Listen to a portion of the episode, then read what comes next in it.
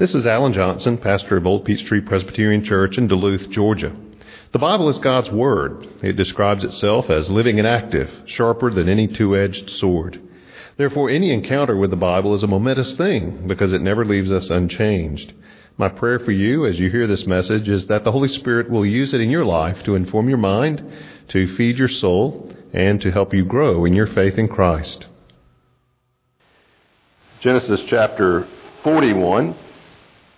We'll read the uh, first eight verses and then pray and then look at that and, and uh, probably through verse 36 tonight, not try to cover the entirety of this chapter. Chapter 41, verse 1. Hear the word of the Lord. After two whole years, Pharaoh dreamed that he was standing by the Nile, and behold, there came up out of the Nile seven cows, attractive and plump, and they fed in the reed grass. And behold, seven other cows, ugly and thin, came up out of the Nile after them and stood by the other cows on the bank of the Nile. And the ugly, thin cows ate up the seven attractive, plump cows. And Pharaoh awoke. And he fell asleep and dreamed a second time, and behold, seven ears of grain, plump and good, were growing on one stalk. And behold, after them sprouted seven ears, thin and blighted by the east wind. And the thin ears swallowed up the seven plump, full ears. And Pharaoh awoke, and behold, it was a dream. So in the morning his spirit was troubled, and he sent and called for all the magicians of Egypt and all its wise men. Pharaoh told them his dreams, but there was none who could interpret them to Pharaoh. Then the chief cupbearer said to Pharaoh, I remembered my offenses today when Pharaoh was angry with his servants, had put me and the chief baker in custody in the house of the captain of the guard. We dreamed on the same night, he and I, each having a dream with its own interpretation. A young Hebrew was there with us, a servant of the captain of the guard. When we told him, he interpreted our dreams to us, giving an interpretation to each man according to his dream. And as he interpreted to us, so it came about. I was restored to my office, and the baker was hanged. Let's pray. Lord, we come to your word this evening as your word, your truth. And Lord, as we read of your acts in history and how you work in Joseph and through Joseph and in these events, we pray that your spirit would be our teacher and guide our thinking, that we would submit ourselves to your word. For we ask it in Jesus' name.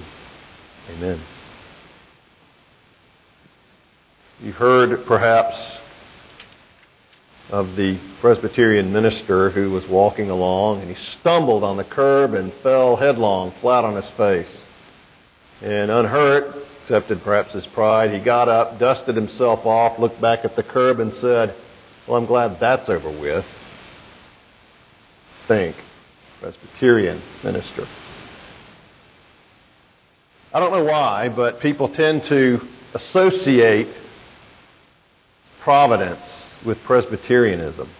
Uh, now, certainly happy to uh, carry that uh, that freight because uh, it's a biblical doctrine, but it's not just the Presbyterians' doctrine. This is, in fact, a doctrine that we find in Scripture. And while certainly it is true that uh, if you've ever stumbled and fall, fallen, you can uh, get up and recognize that that too is part of God's decree, part of God's providence, but that's not a truth that belongs exclusively to the Presbyterians uh, certainly associated with Calvin, and Calvin puts it this way, speaking of the events of our lives. He says, Hence, we maintain that by God's providence, not heaven and earth and inanimate creatures only, but also the counsels and wills of man are so governed so as to move exactly in the course he has destined. What then will you say? Does nothing happen fortuitously, nothing contingently? I answer, it was a true saying of Basil the Great, Basil of Caesarea in the 300s, Bishop of Caesarea, Basil the Great, that fortune and chance are heathen terms, the meaning of which ought not to occupy pious minds. For if all success is blessing from God and calamity and adversity are his curse, there is no place left in human affairs for fortune and chance. And certainly Historically, we Presbyterians have believed that, but certainly also historically Christians have and should believe that, although there are those today who uh, who would wobble on that doctrine if pressed, if God really is uh, sovereign over all things. But certainly uh, we learn that in Scripture, and nowhere better, more clearly, uh, than in this whole uh, account of Joseph and his life. Last time uh, we looked at Joseph, chapter 40, uh, he was in prison. He interpreted the dreams that were given to the cupbearer of the king and the baker of the king. Two very similar dreams, and yet yielding two very different outcomes. The cupbearer restored to his position, and the baker uh, had his head lifted from him. The cupbearer's head was lifted, and the baker's head lifted from him. And Joseph uh, asked the cupbearer to remember him to Pharaoh. He was in prison unjustly. He should not be there.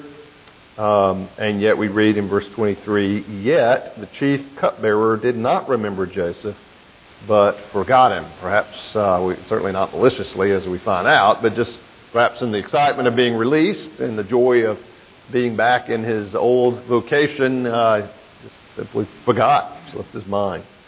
Well, we read in verse, in verse 1 of chapter 41, after two whole years, the um, Hebrew is literally two years of days. The point is, basically, we would say two years to the day. Uh, now remember that the, the release took place with Pharaoh's birthday, so we would assume uh, Pharaoh is now two years older. This is two years to the day after those things happened. Pharaoh had a dream, and then another dream. And, and you know, if you've been with us in the study of Joseph, that dreams play a large role. It was dreams that started out the whole thing when Joseph was 17, the dreams that God had given him, uh, in which uh, his brothers and then his brothers and parents are bowing down to him, the dreams that got him in trouble. Here he comes, that dreamer, his brothers said, with contempt and malice, and uh, threw him in a pit, dragged him out of the pit, sold him to the, uh, the Midianite traders who were on their way to Egypt. Well, Pharaoh, uh, or rather, uh, the, the, the, baker and the cupbearer had their dreams. And uh, it was Joseph uh, interpreting, God giving the interpretation of those dreams, and they were fulfilled. And now it's Pharaoh's turn to have dreams, all of which uh, are, are, given by God, are showing uh, what is to happen and things that in fact did come to pass. And so we read two years later to the day Pharaoh dreamed.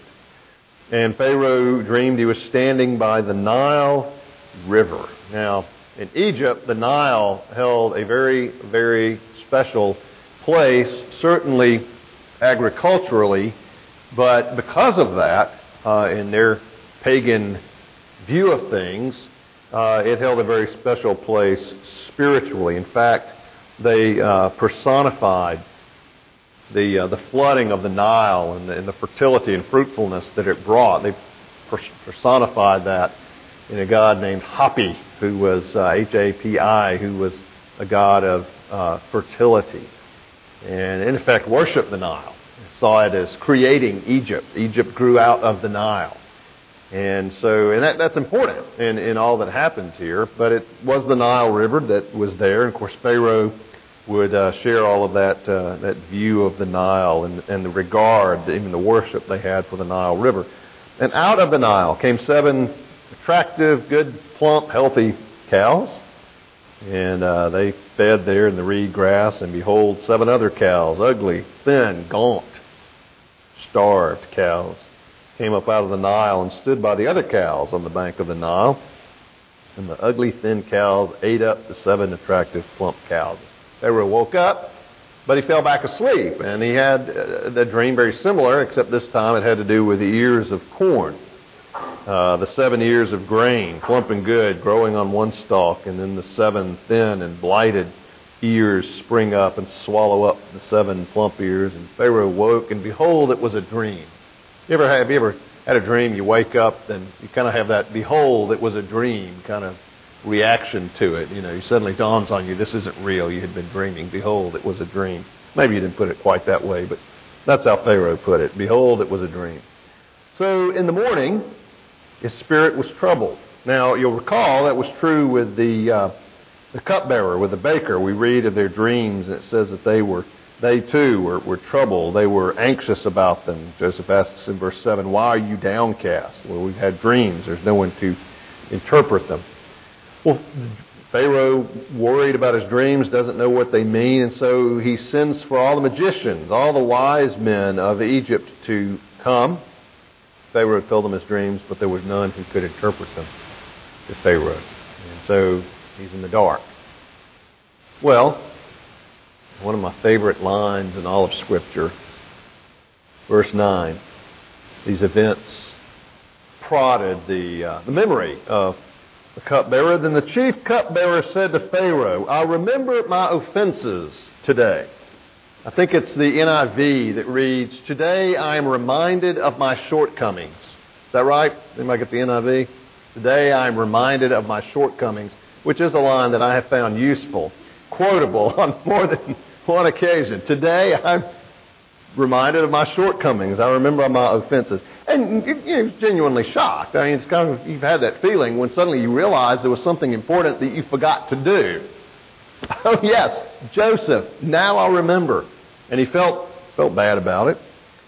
When Pharaoh was angry with his servants and put me and the chief baker in custody in the house of the captain of the guard, you have to wonder if he started saying this and thought, I really don't want to remind Pharaoh of these things. But he had already started saying it, so where could he go? Uh, and put me and the chief baker in custody in the house of the captain of the guard. We dreamed on the same night, he and I, each having a dream with its own interpretations. A young Hebrew was there with us, a servant of the, he may not even remember his name, but a young Hebrew was there with us, a servant of the captain of the guard.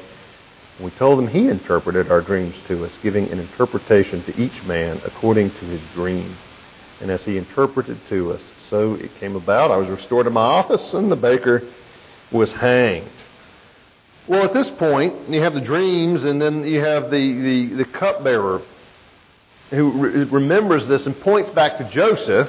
Uh, of course, uh, in his view, it was Joseph, uh, but we'll see that there was more to it than just Joseph, as Joseph himself acknowledges. Um, but you really do have here uh, a contest. Now, later on, there was a contest that took place in Egypt when God sent the plagues on Egypt, each specifically targeting some Egyptian deity, some area where the Egyptians, through their gods, thought they had mastery, thought they had control. Because, after all, that's ultimately what idolatry of any form is it's about control. And ultimately, whatever the name of the deity or idol might be, the one ultimately being worshiped is yourself. And in the case of the Egyptians, God humbled them by humbling their deities in the plagues. Now, here, there's something similar going on. The importance of the Nile, uh, which was the source of life for Egypt, a source of, or, or an object of worship, and Pharaoh consulting his wise men, consulting his magicians in Egypt, and, and none of them could provide an answer for this dream. And so then the chief cupbearer remembers Joseph. And that brings in then the possibility of the answer coming from another and a superior source. Well, in verse 14, Pharaoh sent, called Joseph. And the, the, the, verbs here are just like this. You get the sense of great haste. Uh, no time to waste. Pharaoh needs information here. Call Joseph. They quickly brought him out of the pit and that is what the word is. Some translations render it dungeon. It literally is the pit. Sound familiar?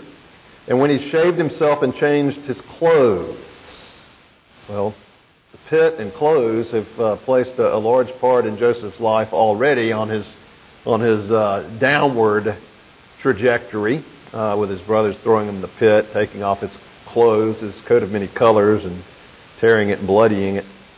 Uh, they, they brought him out of the pit, coming out of the pit. He's heading in an upward trajectory here, and he shaved himself. Cha- the Egyptians uh, were shaved. In fact, in ancient reliefs that show um, Egyptians and, and others, the Egyptians are always clean shaven as they drew themselves. So presumably they were, as opposed to the Hebrews and many other ancient, ancient Near Eastern cultures that usually grew beards. Uh, the, the, the Egyptian style was to be clean shaven. And so he shaved and changed his clothes and he came in before Pharaoh. Now, Pharaoh presents the information to Joseph. He um, says, I have had a dream, and there is no one who can interpret it.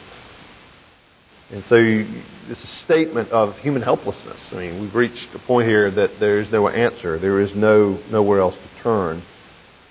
I've heard it said of you that when you hear a dream, you can interpret it. Now, Joseph is brought in out of his imprisonment, standing before one of the mightiest rulers on earth. And he said, I hear you can inter- interpret dreams. What's the first thing that Joseph does? First thing he does. Joseph answered Pharaoh, verse 16, Not me, literally, not me. It is not in me. God will give Pharaoh a favorable answer. Again, Elohim, the word, general word for God. God will give Pharaoh a favorable answer. Pharaoh said to Joseph, be, get the impression that Pharaoh doesn't want to be troubled by theological niceties. He just wants to know if he's going to get an answer or not. Uh, Pharaoh said to Joseph, Behold, in my dream I was standing on the banks of the Nile. And he repeats to Joseph the dreams, although if you study it carefully, the wording, he does elaborate a little bit in the, in the second telling. He, he has a very in here, they were very gaunt, so forth. Um, but basically, uh, same, same dreams that we have become familiar with. Verse 24 I told it to the magicians, but there was no one who could explain it to me. Now, that brings us to the uh, to the to the explanation or the interpretation of the dreams. Uh, Verse 25 Joseph said to Pharaoh, The dreams of Pharaoh are one. God has revealed to Pharaoh what he is about to do. And again mentions uh, the Lord to him. You know, Joseph is at this point quite willing to deflect any glory, any credit for this uh, from himself to God. It was said of Charles Spurgeon, the uh, Baptist, Reformed Baptist preacher in London in the 1800s, that someone came up to him and said to him, Sir, that is, that is the greatest sermon I've ever heard preached and the greatest sermon I've ever heard you preach. And Spurgeon's reply to him was, Yes, the devil told me that about 10 minutes ago. uh, the point, of course, being uh, humility, being uh, not not listening too much to flattery, and uh, and Joseph, you know, he could have said, yeah, you know, I'll, I'll tell you the dream. Uh, just let me let me let me hear about it, King, and I'll tell you all about it. He didn't do that. Again, you know, he says, no, it's God. And here again, uh, God has revealed to Pharaoh what he is about to do. Seven good cows are seven years. The seven good ears are seven years. And the dreams are one. Seven lean and ugly cows that came up after them are seven years. The seven empty ears blighted by the east wind also seven years of famine. It is as I told Pharaoh. God has shown to Pharaoh what he is about to do. Now, again, this, this, the third time, this theocentric, this God oriented focus, that it's not the Nile River. It's not Hapi. It's not any of the other Egyptian deities. It's Elohim. It's the God of the Hebrews who rules. And this is God who is showing Pharaoh what he is about to do. There will come seven years of great plenty throughout all the land of Egypt. But after them there will arise seven years of famine, and all the plenty will be forgotten in the land of Egypt. The famine will consume the land, and the plenty will be unknown in the land by reason of the famine that will follow, for it will be very severe. And the doubling Pharaoh's dream means that the thing is fixed by God, and God will bring it uh, shortly bring it about. In other words, the fact that it uh, occurred twice meant that it is coming surely, and it is coming swiftly we might say today. God will shortly bring it about. Therefore, now at this point, Joseph's interpreting. Now, when we come to this next verse, verse 33, Joseph steps out on somewhat risky Pharaoh asked for an interpretation of the dream, and Joseph gave him the interpretation of the dream. But to this point, we might say, stop preaching and gone to meddling because he starts to give a little bit of counsel to Pharaoh. He begins to advise Pharaoh to suggest what, uh, what he might do about the information that God has given to him through the dream. Verse 33 Now, therefore, let Pharaoh select a discerning and wise man and let him uh, set him over the land of Egypt. Let Pharaoh proceed to appoint overseers over the land. And take one fifth of the produce of the land of Egypt during the seven plentiful years, and let them gather all the food of these good years that are coming, and store up grain under the authority of Pharaoh for food in the cities, and let them keep it. That food shall be a reserve for the land against the seven years of famine that are to occur in the land of Egypt, so that the land may not perish through the famine. Now, in this counsel, he basically gives three recommendations. One, that somebody needs to be appointed to oversee this activity. Let Pharaoh select a discerning and wise man and set him over the land of Egypt. Now, the position, the kind of position that Joseph describes here, and, and in fact that we know that he attained to in Egypt, was actually uh, not a unique position. Uh, it was a position called a vizier. It was something like uh, like a prime minister. Uh, there was one, actually, some ancient records in the tomb of a, a certain Rekhmire was his name, who actually served as a vizier to the Egyptian Pharaoh Tutmosis III. And it, it, this, this ancient writing described the kinds of activities that were under his authority, under his control.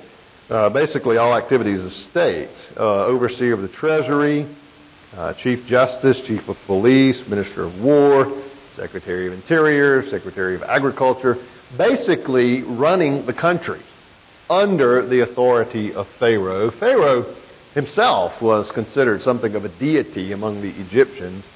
Uh, and while not necessarily a, a figurehead, um, often did not trouble himself with the actual day to day details of, of, running a country. And so uh, there, there are other records outside Scripture that indicate the kind of position that Joseph held. Well, it was his suggestion then to appoint a certain man, and in fact, in effect, that's what Joseph became, vizier, vizier in, uh, in Egypt. He also point, uh, or makes the recommendation that, uh, that this person have a staff, that he have others that he oversees who are at work. Uh, verse 34, let Pharaoh proceed to appoint overseers over the land. And he also recommends, of course, um, the, the stockpiling of grain during the seven good years in order to have enough to eat to get them through the seven bad years. In fact, he recommends taking one fifth of the produce of the land of Egypt uh, during that time and storing it up to be a reserve against the seven years of famine that are to occur in the land of Egypt, so that the land may not perish through the famine. Well, we'll look at the next part of this chapter next time, but we'll just look at 37 38, where Pharaoh responds. Proposal pleased Pharaoh and all his servants. And Pharaoh said to his servants, Can we find a man like this, like Joseph, in whom is the Spirit of God? Note there, it could also be translated Spirit of the gods. Well, we've seen Joseph come pretty much full circle. We'll look at his actual ascension and uh, his investiture as his taking this place that Pharaoh gives him. Uh, but as we go back and look at this, we just need to go back and recognize, uh, again, in, a, in something in a quiet way, uh, and yet here, obviously, the, the, sovereignty of God, the rule of God, on the one hand. Uh, not just ruling over Christians, but ruling over a pagan nation, ruling over a pagan leader and in fact, uh, ruling throughout Joseph's life, certainly things that he himself had control over, but also things he had absolutely no control over. Once again, you know, we meet Joseph here, and he's, it's been another two years that he's been imprisoned. You think about it. I mean, we, we read it in a matter of seconds.